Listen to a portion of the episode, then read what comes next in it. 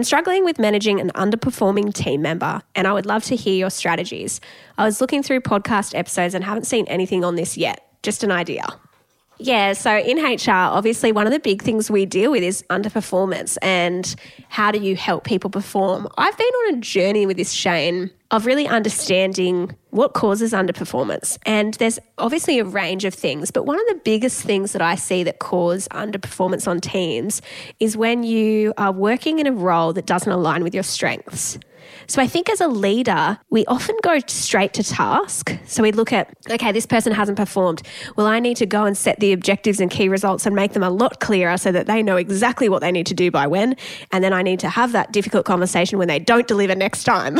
and it's like very, it's quite punitive. Mm. We absolutely need to have clear objectives and key results. Like I'm a big fan of OKRs. If you want to know more about that, we'll put a link in the show notes Atlassian have some great content on how to create objectives and key results. But what I want to say to this person who's asked this question is before you jump in and go to task mode, I want you to think about do you know that person's strengths? Like, do you know what they're good at? Do you know how aligned their role is to their strengths? And do you know what motivates them? Because often the idea of strengths and motivation are quite linked. So I want you to dig into some of that first. You can do that in a range of ways. You can do some coaching conversations to dig out what are their strengths. You can get Sort Your Career Out, which is a great book by yours truly.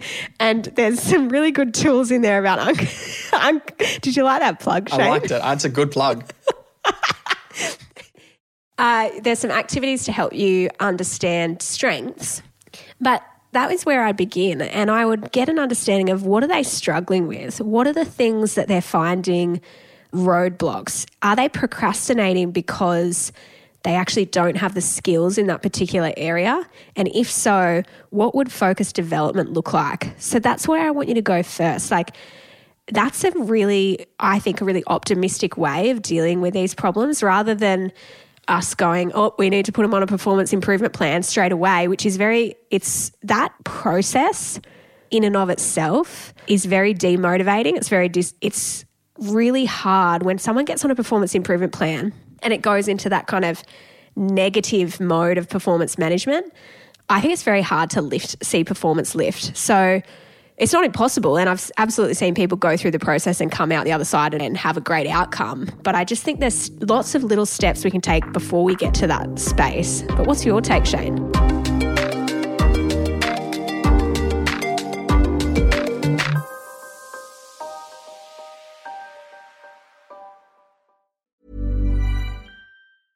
Hey, I'm Ryan Reynolds. At Mint Mobile, we like to do the opposite of what Big Wireless does. They charge you a lot we charge you a little. So naturally, when they announced they'd be raising their prices due to inflation, we decided to deflate our prices due to not hating you.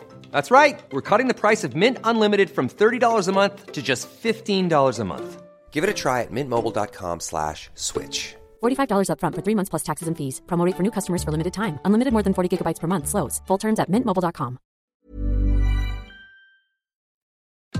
I think that's great. I think I think that approach is a really nice way of of not diving straight into just the negative side of work because I think once someone's doing some things that feels like they're underperforming, we jump straight to the negative conversation and what you do is you bring it back to the strengths-based conversation, which I'm always an advocate for.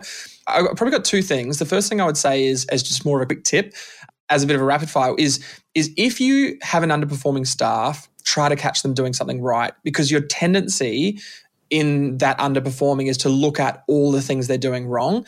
And it can almost put blinders onto some of the good things that they're doing. And so I would say you have to proactively try a lot harder than normal to catch them doing something right. So that would be my first tip. The second thing is in a one on one conversation with this, and this continues on from the last conversation we are having about these one on one conversations as being really critical for new leaders.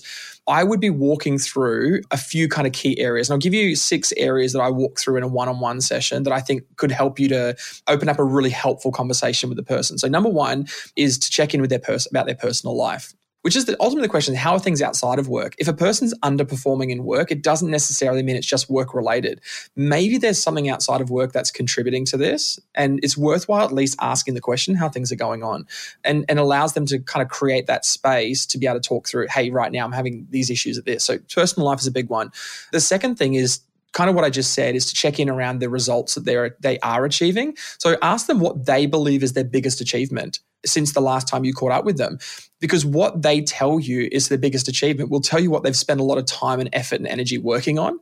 So it allows you then to do the next question, which is what's the priorities, which is what should they be working on or what do you believe are their top priorities?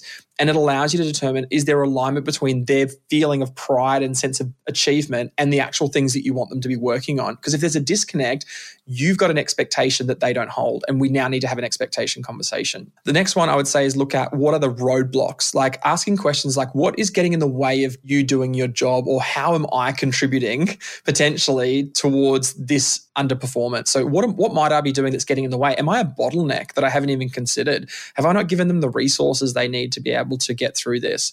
Uh, and the last two, I would say, is an input question, which is, is there anything that I could be doing to support you better? And that takes a lot of humility from a leader to say, you know what? Maybe there are some things that I'm doing that's contributing to this underperformance.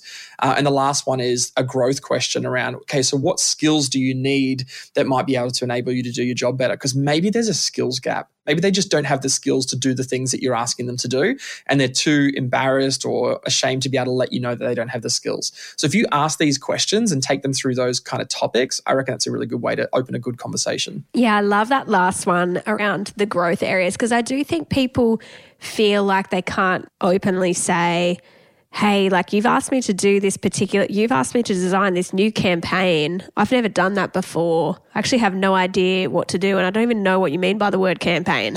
You know, like. do you watch The Office? do you, uh, there's, yes. a, there's an episode of The Office where Jim and Charles, the new manager who's come in, Charles goes, Jim, just give me a rundown by the afternoon. And he's like, sure thing. Um, uh, is that just a standard rundown template or is like just just whatever you and, and, and Jim spends the day sitting around his desk trying to develop a rundown and ends up faxing it to his dad because he has no idea what a rundown is but doesn't ask the question. Can I tell you, when I went interviewed for this HR gig early in my career, they were like, What's your experience with internal communication campaigns? And I just had no idea what do they mean by internal communication campaigns. Like I was like really early in my HR career, I'm like, I don't even know what those words mean. and I just ended up saying, Oh, could you just clarify when you say internal communications campaign, can you just clarify what you mean by that? And like, I think they felt like, oh, she knows exactly what we're talking about, but she just wants a bit more detail. Really, meanwhile, I'm like, I'm zero clue what they're talking about. Ended up getting the job. But like, I think sometimes we feel like when there's jargon or there's industry terminology and that we really don't understand, we don't feel like we can challenge it because we feel like it, it makes us look silly. But simply saying, hey, when you're asking me to do this particular project, can you clarify what does that look like? And I know Brene Brown's language is what does done look like? Mm. Like, how do you simplify it down? So, sometimes as leaders, we make assumptions thinking our people know what we mean when really it's very unclear. And there's all this industry jargon that makes things even more complex. So, get to what does done look like?